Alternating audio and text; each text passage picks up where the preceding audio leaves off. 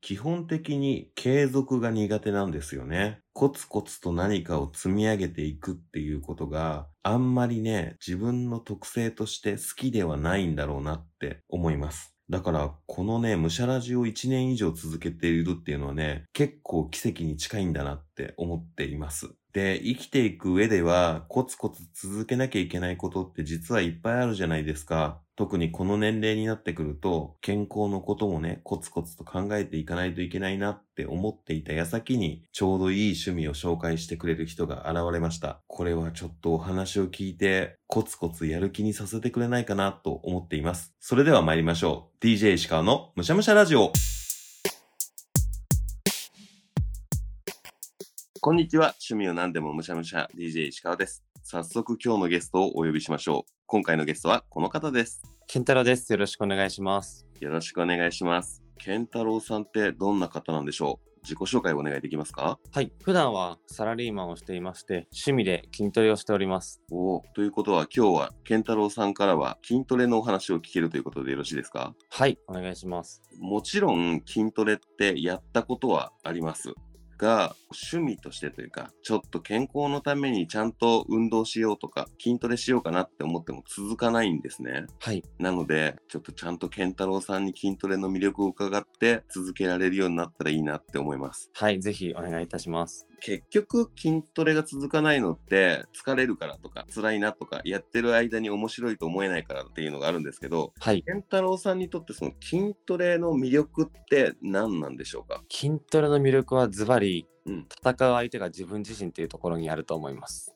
おうおう今僕が言ったように辛いとかそういうのと思う自分と戦うってことですかそうですね。大体飽きてしまう理由とかって、うん1、2ヶ月で結果が出なくてっていうのが多いんですけれども、はい結果が出てからはもうほん本当に沼と言いますか、おう逆にやめれなくなってしまうのでそこの一線を越えれるまでが勝負かなと思ってます、へええ健太郎さんはいつぐらいから筋トレにハマって筋トレをやってるんですか大学2年生の時からうんうハんへマりました、え健太郎さんが結果出るまではどれぐらいかかったんですか34ヶ月はかかりましたあーじゃあ34ヶ月1回頑張ってみるのがおすすめな感じなんですねはいどれぐらいその1日に筋トレってしてるものなんですか1日1時間ぐらいですかねうーんそれはいわゆる腕立て伏せ腹筋とかみたいな感じですか最初の方はあの腕立て伏せとか腹筋とかしていたんですけれども、うんまあ徐々に筋肉がついてきて、うんまあいわゆるジムでダンベルを使ったトレーニングなどをしてますあーじゃあ健太郎さんが筋トレしようってなると一回ジムに行くんですね、はいうんうん、だんだん鍛えていって筋肉がついてくるとよく筋肉芸人さんとか見てるとここに筋肉もうちょっと欲しいなみたいなことを言ってたりとかするのを見たことがあるんですけどはい実際にそういうふうに思うもんなんですか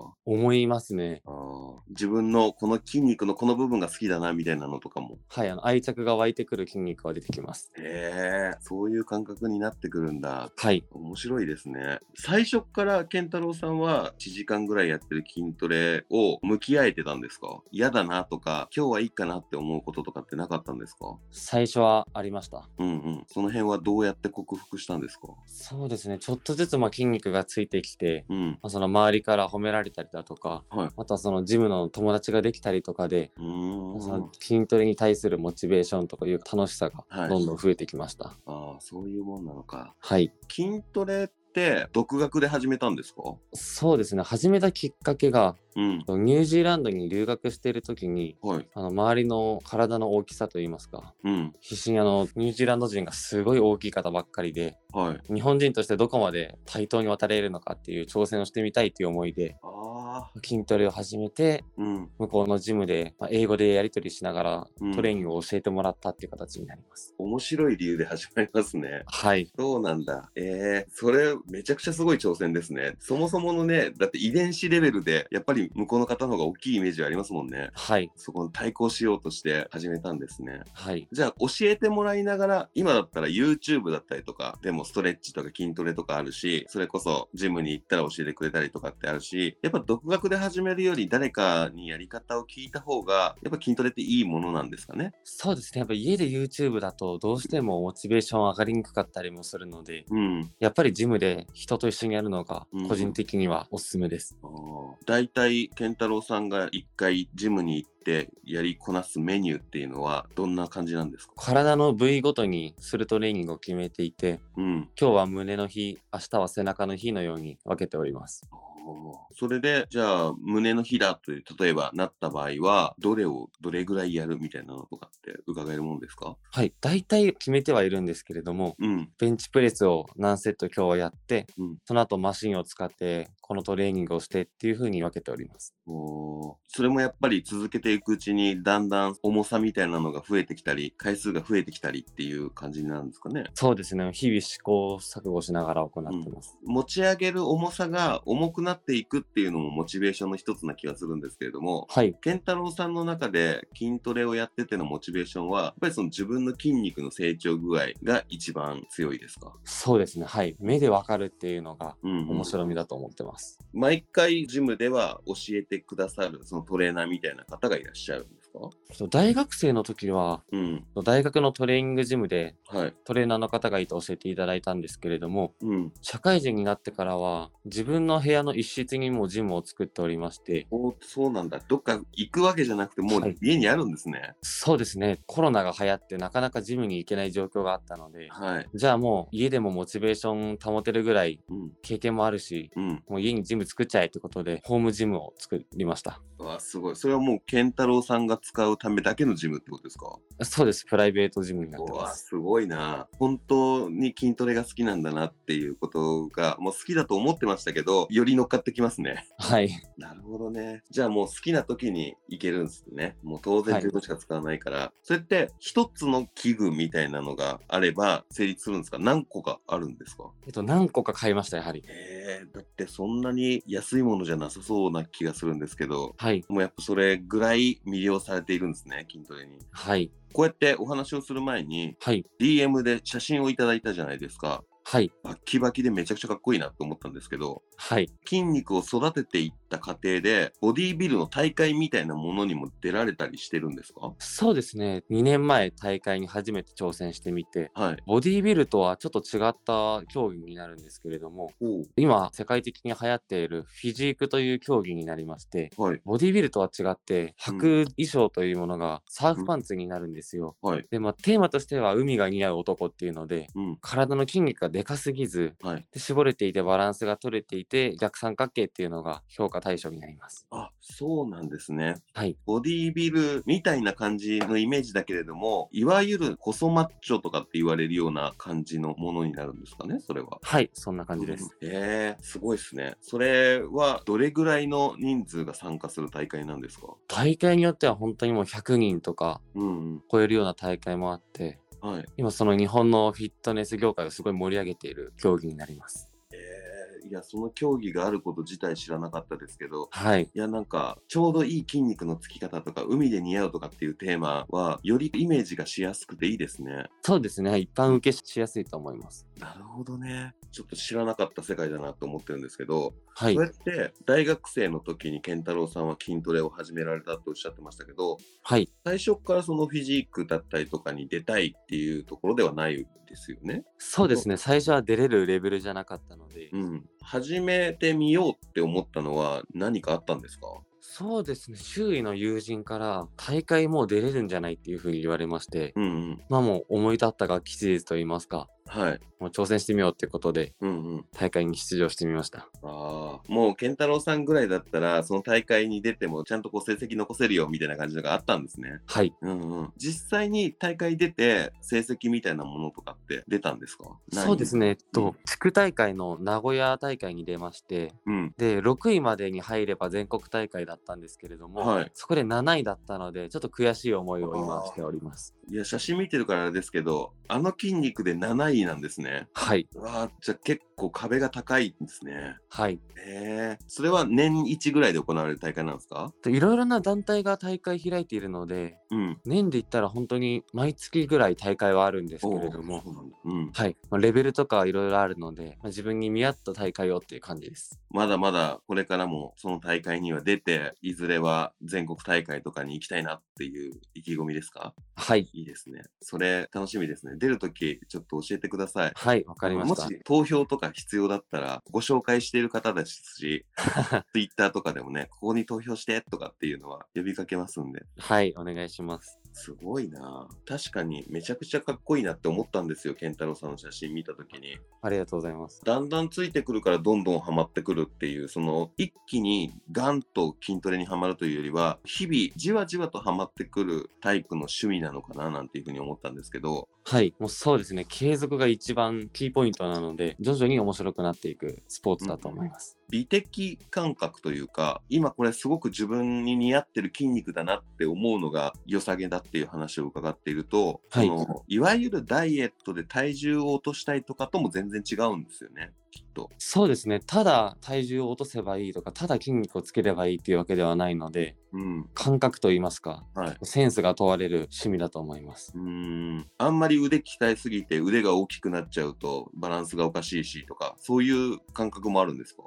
もうその通りです。うーん例えが合ってるかどうかわからないですけどはい。自分の体でやっていく盆栽みたいな感じあ、もう本当にそんな感じですね。切りすぎちゃったところとか、うん育てすぎちゃったところっていうのが、はいもう今本当に盆栽っていう言葉がぴったりだなと思いました。うんじゃあ大きくなりすぎだぞってなった時にちょっともう腕はしばらく置いとこうかなみたいな感じにしたりとかもそういうようなこともあるんですかはい、そんな感じです。あそうなんだじゃあせっかく鍛えたけどちょっとこれは行き過ぎたぜって言って休ませるってのもあるんですねはい、えー面白い大会規定とかももちろんあると思うんですけど、はいその筋肉のバランスみたいなのはもうあくまで自分の感覚なんですかそうですね。自分の感覚でもあり、うん本当に細かいこと言うと、その審査員の好みっていうのもある程度分かれてしまうので、はいそのトレンドといいますか、うんうん流行りの体っていうのもあるのが、はい難しいところではあります。うん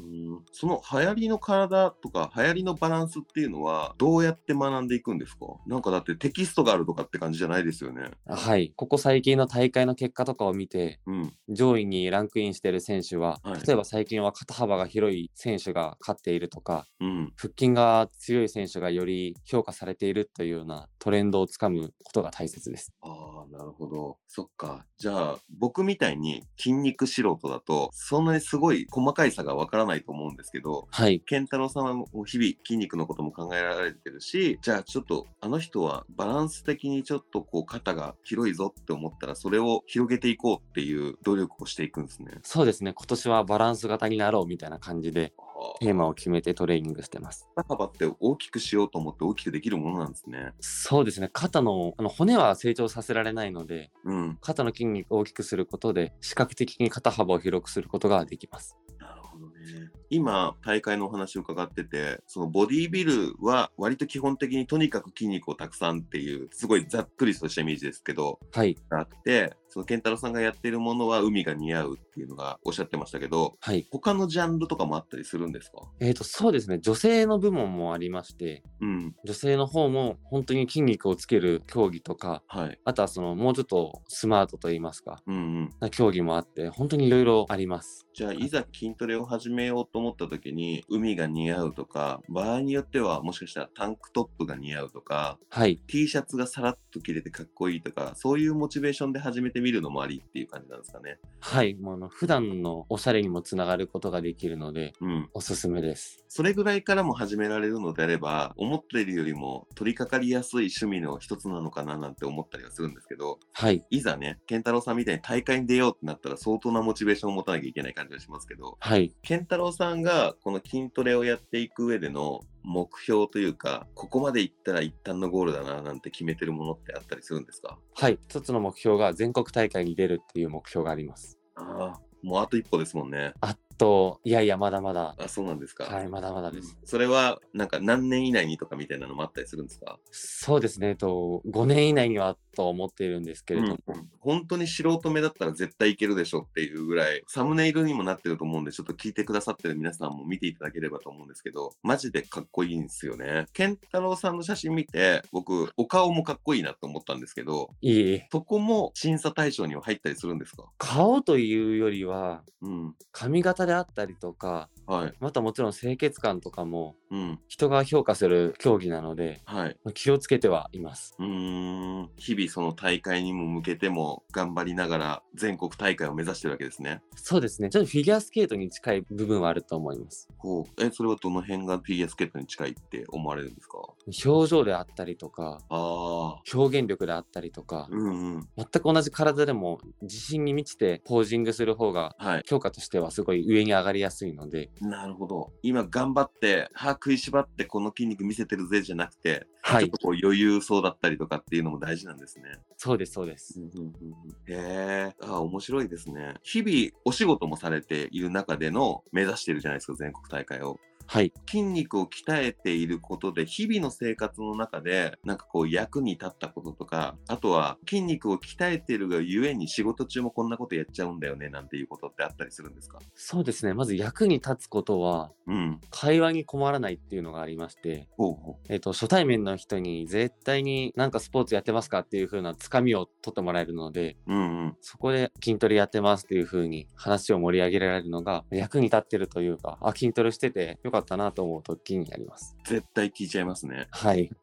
そうですねそうやって取っかかりがあると一気にね人と仲良くもなりやすいですもんねそうですね。うんついやっちゃうこととかは何かあるんですかついやっちゃうことは例えばあの買い物に行って重い荷物持ってる時とかうんあーどこの筋肉効いてるっていう風に常にいつもの日常生活でどこの筋肉使ってるか意識しちゃうっていうのがあー職業病といいますか、うんうん絶対筋肉感みたいなのがあるんですね そうですね絶対筋肉 感が常に筋肉の声を聞いているので ああ、かっこいい。やっぱり筋肉を鍛える上で食事とかもすごい気をつけてるんですよね。はいすごい気をつけてます仕事の中で飲みに行ったりとかもしないとか、そんなのあるんですかそうですねそんなに飲みに行くことが多い会社ではないのでうん。特にあ飲み会が今日はあるからトレーニングができないっていうことが日々あるっていうわけではないですうんうん。例えば、昨日の夕飯とか、健太郎さんは何を食べれるんですか昨日の夜ご飯は鶏肉とお米とうん。サラダそんな感じです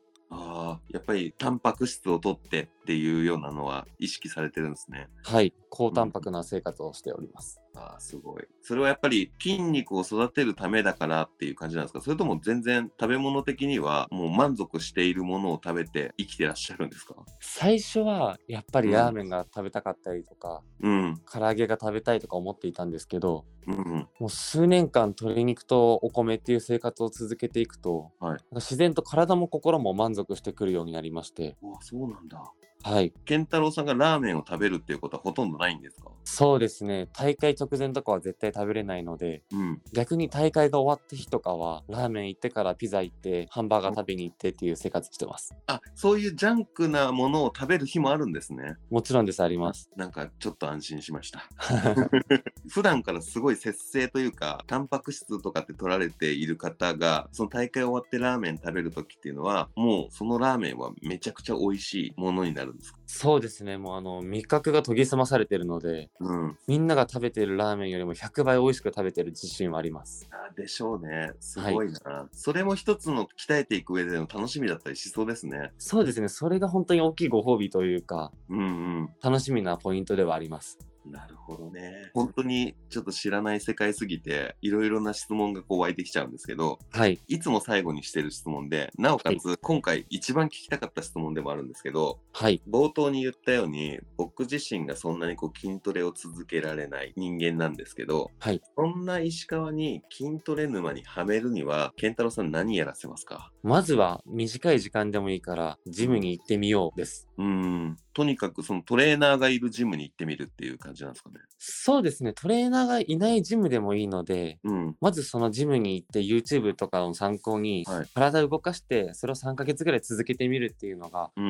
ん。やっぱ一番なのかなと思います。ああ、なるほど。僕が仮に3ヶ月やってみて、3ヶ月間の中で、その3ヶ月後に変わったなって思えるようなところがあれば、はい、徐々にはまっていくんじゃないかっていうことですよね。そうですそうです。まあ本当にね、普段からやってる人にこんな聞くことを聞くのもあれなんですけど、はい、どの部分が一番効果が感じられるようになりやすいもんですかね。体の部位みたいなとこですそうか、ですね、そうですね。えーっと人の体質によってすごく違うんですけれどうも、ん。やっぱその T シャツとか着た時に見える腕とかはうん。結構分かりやすいというかはい。みんなに褒めてもらいやすいポイントでもあるのでうん。腕とか厚い胸板とかそういったはいところは本当、まず鍛えるべきでおすすめかなと思います。上半身の方が気づいてもらいやすいですもんね。きっとねはい。なるほど。ありがとうございます。いや、ちょうどね、家から歩いて5分とかのところに、新しあーはいいみたいなのができていて、はいしかも、今月中に申し込むと、何ヶ月か安いよみたいなのが書いてあったんですよ。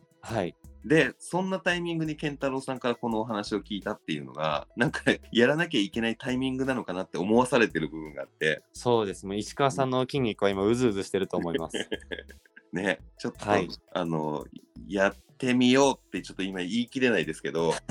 やり始めたらちょっと健太郎さんに相談するかもしれません。はいぜひぜひありがとうございます。いや、面白いですね。すごいいい話いっぱい聞けたな。最後に、はい今この話を聞いて、健太郎さんって、え、実際どんな人なのどんな筋肉なのって思った人が、健太郎さんの筋肉をチェックするための、なんかそういうメディアってお持ちだったりしないですかえっとインスタグラムの方で、うん先ほどあの申し上げた家でのトレーニングっていうのを発信しているので、おーまあ、ぜひそちらを見ていただければと思いますはい、ありがとうございます。じゃあ、概要欄の方に健太郎さんのインスタを貼っておきますので、皆さんはいぜひ見てください。はいお願いします健太郎さん、今日はありがとうございました。はいありがとうございましたむしゃらじぜひね、健太郎さんのインスタグラム見に行ってみてください。そして、健太郎さんなんですけど、もうインスタ見ていただければわかる通り、筋肉も素晴らしいんですよ。それは間違いないんです。ただ、皆さんも感じたと思いますけど、めちゃくちゃ喋りも爽やかじゃなかったですかいや、筋肉鍛えてあんな爽やかに喋れるようになるんだったら、やっぱりね、これは筋肉を鍛えてみる価値があるんじゃないかなって思いました。というわけで、早速、近所のジム申し込んでみました。とりあえずね、3ヶ月間が一番費用が安いみたいなので、その3ヶ月やってみて、本当にそれが続けられるのか、続けたところで成果があるのか、その3ヶ月かけてどうなったかっていうところはね、また3ヶ月後のラジオでご報告できたらいいなと思います。おい、俺の筋肉、うずうずしてんのかい、してないのかい、どっちなんだいということですね。というわけで、本日の趣味川柳。筋肉がうずうずしてるジム行こう。筋肉がうずうずしてるジム行こう。いやー、ほんと申し込んじゃったなーって思ってます。なんか筋肉以外にもいい効果が現れたらいいなって、花から贅沢な期待をしております。というわけで、いつものゲスト募集です。どんな趣味でも構いません。番組に出演してみませんかあなたの好きなものの話を聞かせてください。むしゃらじに出演してみてもいいよと思った方、ぜひツイッターでむしゃらじを検索していただき、DM をください。DM 送るのめんどくさいなーって思った方、固定しているツイートにいいねを押していただけるだけでも、こちらから DM をお送りします。その際、相互フォロワーじゃなくても DM ができるようにしておいていただけると助かります。Twitter やってないんだよなっていう方、メールアドレスもご用意しております。メールアドレスは、むしゃラジオアットマーク gmail.com。むしゃラジオは、musharadio です。皆様からの DM、いいね、メールお待ちしております。最後に、むしゃラジは、Spotify、Apple Podcast、Google Podcast、Amazon Music、KKBOX、YouTube などで配信しています。内容はどれも同じなので、使いやすいものでお楽しみください。その際、番組フォローやコメント、評価を何卒よろしくお願いします。評価がね、1個増えているだけでも、その日1日機嫌が良くなるので、ぜひ皆さんのご評価、よろしくお願いします。それでは、今回は筋トレをいただきました。ごちそうさまでした。お相手は石川でした。バイバイ。